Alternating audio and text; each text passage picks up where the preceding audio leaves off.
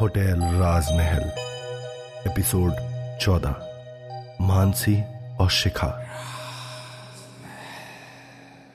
अगले दिन, विशाल ने खुद को हिम्मत देते हुए कहा, चल यार विशाल, आज फिर एक नया दिन, फिर कोई नया भूत और उसकी अधूरी इच्छाएँ। विशाल नहाकर निकलता है और आईने में देखकर अपने बाल बनाने लगता है। तभी उसके पीछे उसे कोई दिखाई देता है। एक लड़की, जिसने लंबी सी स्कर्ट पहनी है, जो जगह जगह पर फटी है, और उस लड़की के सारे बाल उसके चेहरे को ढके हुए हैं। विशाल पलट कर देखता है, लेकिन वहाँ कोई नहीं होता है। विशाल वापस आईने में देखता है। वो लड़की विशाल के और नज़दीक आ गई होती है। विशाल घबराने लगता है। वो आईने में देखते हुए पूछता है, कौन हो तुम? लेकिन वो लड़की कोई जवाब नहीं देती है। विशाल फिर से पलट कर देखता है, लेकिन वो लड़की उसे नहीं दिखाई देती है। तभी विशाल को उसके पीछे एक अजीब सी डरावनी आवाज़ सुनाई देने लगती है। विशाल डरते हुए पलट कर देखता है। तभी आईने में वो लड़की अपने बाल हटाती है और बालों के पीछे से उसकी डरावनी सी शक्ल सामने आती है, जिसे देखकर विशाल की चीख निकल जाती है।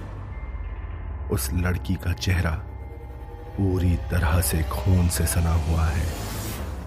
उसकी एक आँख उल्टी है, जिससे खून बहता जा रहा है। उसके होठ बुरी तरह से फटे हुए हैं। चेहरे पर कई गहरे जख्म और कटे के निशान हैं। सूखे, फटे गालों से ज़मीन पर रेंगने वाले लिजलिजे कीड़े रेंगते जा रहे हैं। वो गुस्से से विशाल को घूरती है और अचानक विशाल की तरफ़ लपकती है। विशाल चिल्लाते हुए अचानक से पीछे हटता है और लड़खड़ाकर गिर जाता है। लेकिन तभी बंसी और मुरली उस लड़की की आत्मा को उठाकर विशाल के कमरे से बाहर ले जाते हैं। मुरली कहता है। डरने की कोई ज़रूरत नहीं है। ऐसी चुड़ैलों से निपटना हमें आता है। विशाल की जान में जान आती है। वो कुछ देर फर्श पर ही बैठा रहता है। उसके चेहरे पर चिंता की लकीरें साफ़ दिखने लगती हैं। रात के ग्यारह बजते ही विशाल होटल राजमहल पहुँच जाता है। वो सीधा मल्लिका के कमरे में जाता है और डोर नॉक करता है। अचानक से दरवाज़ा खुलता है। मल्लिका विशाल को बेड पर धकेलती है और उसके ऊपर चढ़ जाती है और उसे किस करने लगती है। अपने बदन पर उसने कुछ भी नहीं पहना है। एक पल के लिए विशाल को बहुत अच्छा लगता है, लेकिन अचानक उसे प्रिया याद आ जाती है और विशाल जल्दी से उठ जाता है। मल्लिका हैरानी से देखती है। क्या हुआ विशाल?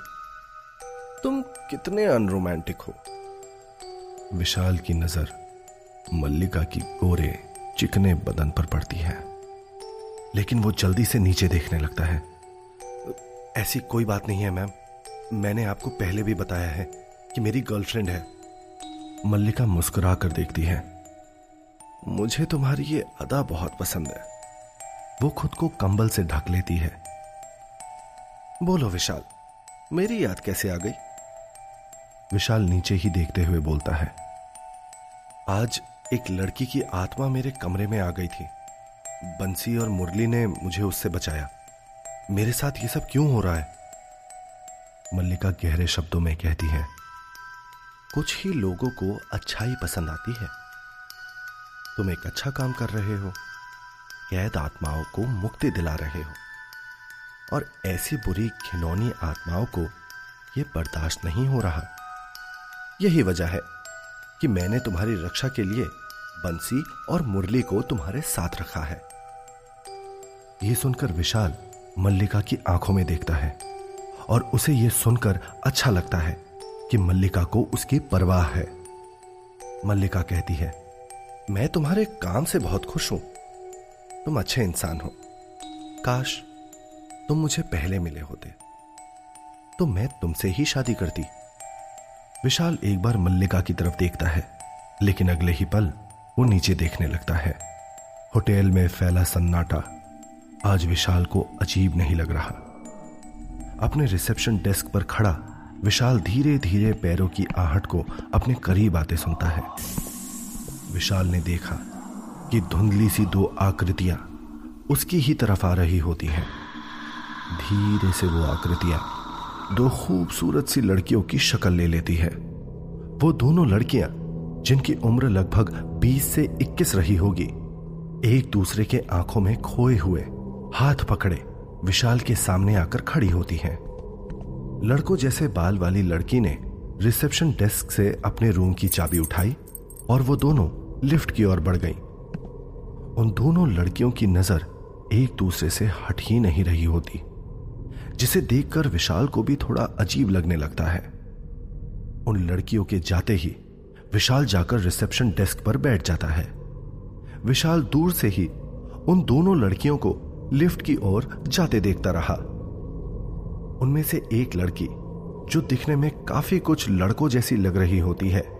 लड़कों जैसे कपड़े, डेनिम जैकेट और लड़कों के जैसा ही हेयर स्टाइल। लेकिन उस लड़की से ठीक विपरीत उसके साथ वाली लड़की होती है। लंबे बाल, प्यारे सी डिंपल वाली स्माइल के साथ सिंपल सा पहनावा। कुछ देर बीते ही थे कि तभी एक जोरदार चीख पूरे होटल में गूंज जाती है।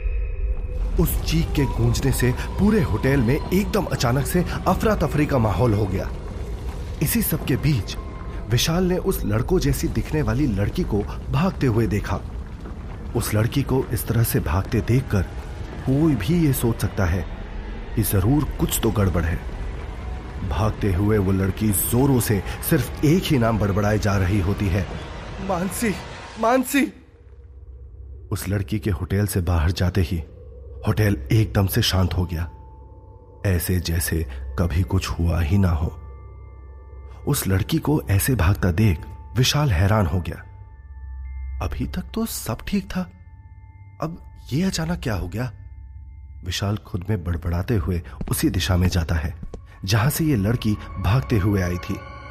Seventh floor, room number seven zero zero five. Vishal जैसे ही उस कमरे के सामने पहुँचा, विशाल की तो जैसे सिट्टी पिट्टी गुम हो गई। सामने का खतरनाक नज़ारा ऐसा था, जो किसी का भी खून सुखा देता। विशाल के चेहरे का तो जैसे रंग ही उड़ गया। विशाल ना वहाँ से जा पा रहा होता है और ना ही विशाल से वहाँ रुका जा रहा होता है।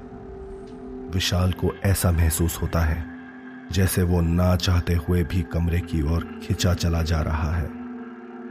विशाल को खड़ा देखकर उसके दाएँ तरफ़ से बंसी ने कहा खड़ा क्यों है? जा बात कर उससे? पूछ क्या बात है? तभी विशाल के बाएँ तरफ़ से मुरली ने कहा पागल है क्या? भाग जा विशाल भाग जा। सामने कमरे में वही सिंपल सी दिखने वाली लड़की खड़ी होती है। उस लड़की के धड़ ने अपने एक हाथ में अपना सर पकड़ा हुआ है। उसके आँखों में जैसे खून उतर आया हो और पूरा कपड़ा खून से लथपथ हो चुका होता है। उस लड़की के पूरे बाल बिखरे हुए हैं। वो लड़की लगातार बस विशाल को घूरे जा रही होती है। मानो ऐसे कि विशाल ही उसका कातिल हो। लड़की धीरे धीरे विशाल के करीब आती है और विशाल के कान के पास आकर बोलती है मेरे कातिल को मेरे पास लेकर आओ। उस लड़की की खौफनाक आवाज़ सुनकर विशाल के रोंगटे खड़े हो जाते हैं। विशाल उस लड़की को अपने करीब महसूस कर पा रहा होता है। इतना बोलकर वो लड़की इतने जोरों से चीखती है कि ऐसा लगा कि उसके साथ पूरा होटल चीख रहा हो। विशाल अपने दोनों हाथों से अपने कानों को ढक लेता है और बोलता है, मैं तुम्हारी मदद ज़रूर करूँगा, लेकिन तुम मुझे ये तो बताओ, तुम्हें मारा किसने? विशाल की ये बात सुनकर वो लड़की अपनी खौफनाक आवाज़ में गुर्राते हुए सिर्फ़ एक ही शब्द कहती है। शिखा। विशाल को इतना बोलते ही वो लड़की वहाँ से ऐसे गायब हुई जैसे वो कभी वहाँ थी ही नहीं। फिर से सब कुछ पहले जैसा हो गया और एक मनहूस सा सन्नाटा चारों ओर फैल गया। विशाल तुरंत नीचे गया और रजिस्टर में नाम चेक करने लगा। विशाल नाम चेक ही कर रहा होता है कि तभी विशाल की नज़र दो गोरे पैरों पर जाती है, जो रिसेप्शन डेस्क पर होते हैं। उन पैरों को देखकर विशाल चौंक जाता है। लेकिन फिर धीरे से ऊपर देखने पर विशाल ने पाया कि मल्लिका उसके सामने बैठी विशाल को ही देख रही होती है। मैम प्लीज़ मुझे मेरा काम करने दीजिए, विशाल ने मल्लिका को इग्नोर करते हुए कहा। यह देखकर मल्लिका गहरी आवाज़ में विशाल से कहती है, विशाल, आँखों देखी हर चीज़ सच नहीं होती। कई बार सच कुछ और होता है, लेकिन हमें दिखता कुछ और ही है। मल्लिका की यह बात सुन विशाल अपना सर उठाकर उसे देखता है, लेकिन मल्लिका एक धुएँ की तरह वहाँ से गायब हो चुकी होती है। वाह भाई कितनी गहरी बात कह दी मल्लिका ने तो। विशाल के बाएँ तरफ़ खड़े बंसी ने खिसियाते हुए कहा उसकी बात सुन दाएँ तरफ़ से मुरली ने विशाल के करीब आकर कहा विशाल मल्लिका की बातों पर गौर करना। मल्लिका कभी भी कोई बात बेवजह नहीं करती है। उन दोनों की बात सुन विशाल भी सोच में पड़ गया। तभी विशाल की नज़र वहाँ पड़े एक एड्रेस प्रूफ पर जाती है, जो उसने उस लड़कों जैसी दिखने वाली लड़की के मुँह से सुना था। मानसी। विशाल तुरंत से ही उस नाम के साथ लिखा एड्रेस और नंबर नोट ही कर रहा होता है कि इतनी ही देर में घड़ी साढ़े तीन बजने का इशारा करती है और चारों तरफ़ का माहौल बदलने लगता है। हर तरफ़ आग की लपटें बढ़ने लगती हैं। लोगों की चीखें बच्चों के रोने की आवाज़ें विशाल को एक बार फिर झंझोड़ने लगती है। विशाल तेज़ी से भागता हुआ होटल से बाहर आ जाता है। घर पहुँचते ही विशाल ने देखा कि हर तरफ़ अंधेरा है। लगता है लाइट चली गई है। विशाल ने बड़बड़ाते हुए कहा। विशाल की बात सुन उसके बाएँ तरफ़ से बंसी ने कहा भाई लाइट ला जल्दी मुझे अंधेरे से डर लगता है। उसकी बात सुनकर दाएँ ओर से मुरली ने हँसते हुए बोला। आत्मा होकर अंधेरे से डरता है। अरे कौन सी किताब में लिखा है आत्माएँ अंधेरे से नहीं डर सकती? बंसी ने झुंझलाकर कहा। उन दोनों आत्माओं की बातों को इग्नोर करता हुआ विशाल जैसे ही अपने कमरे में घुसा कि अचानक पूरे कमरे में रोशनी हो गई।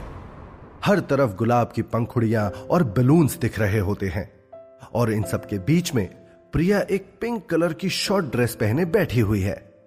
ये सब देखकर विशाल शॉक्ड हो जाता है और मुस्कुराते हुए बोलता है, ये सब क्या है प्रिया?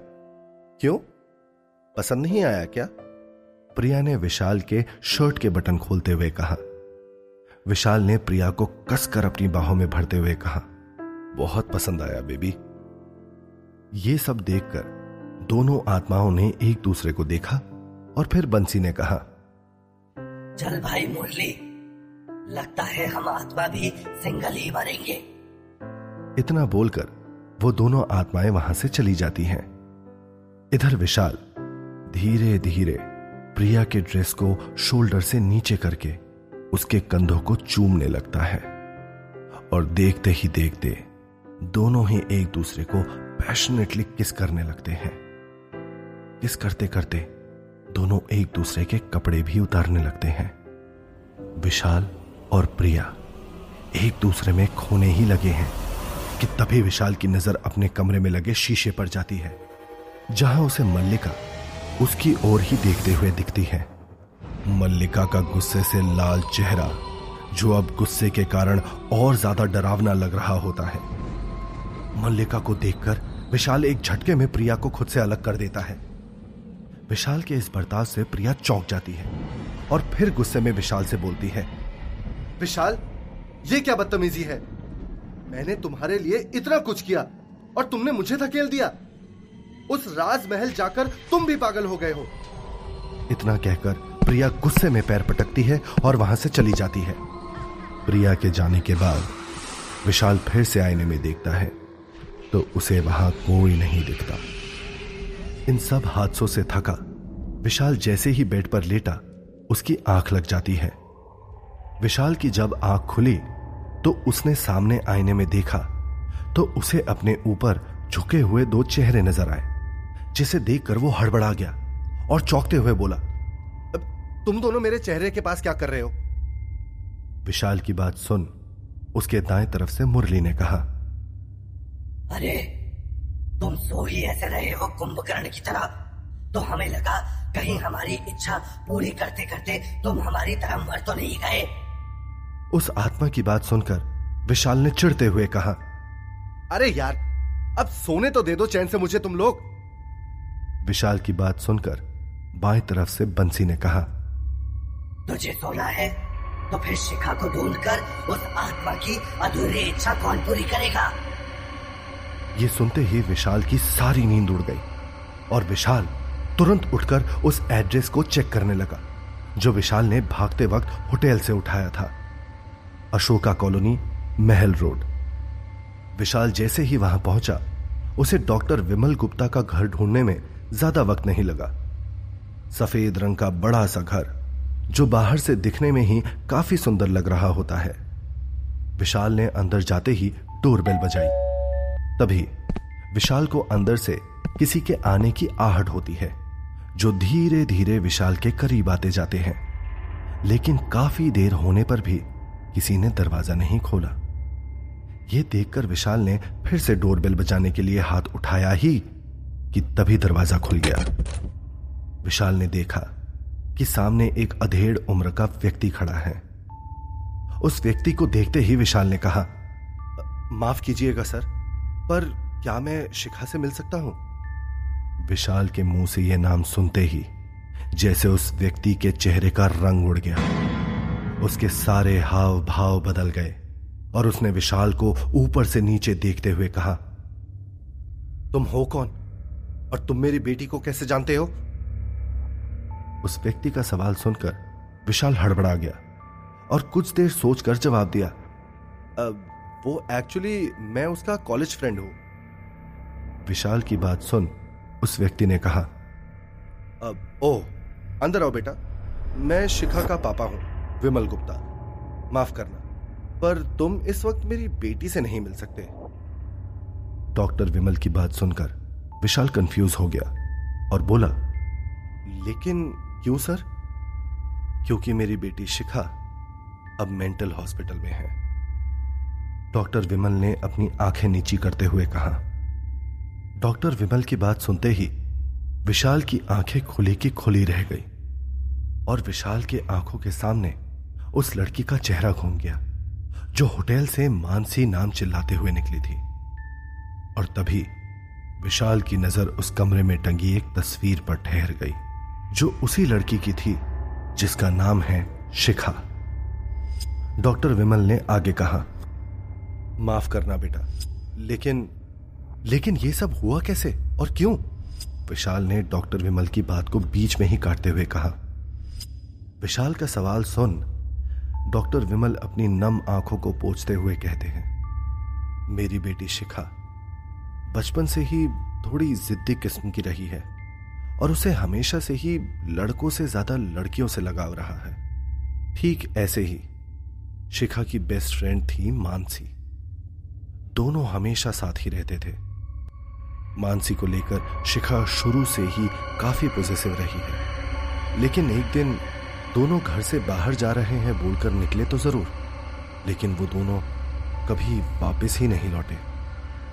उस रोज के बाद से मानसी का कुछ पता ही नहीं चला, और शिखा जब से आई थी, तब से सिर्फ़ मानसी का ही नाम लेती रहती थी। मजबूर होकर हमें उसे मेंटल हॉस्पिटल भेजना पड़ा। विमल की बात सुनकर विशाल शॉक्ड हो जाता है और फिर विशाल ने कहा आई एम सॉरी लेकिन क्या मुझे उस मेंटल हॉस्पिटल का एड्रेस मिल सकता है? क्या पता शायद मैं आपकी कोई मदद कर पाऊँ? विशाल की बात सुन डॉक्टर विमल की आँखें चमकने लगी और उन्होंने बिना भी एक पल देरी किए विशाल को हॉस्पिटल का एड्रेस दे दिया। Saint Mary mental hospital, Jaipur.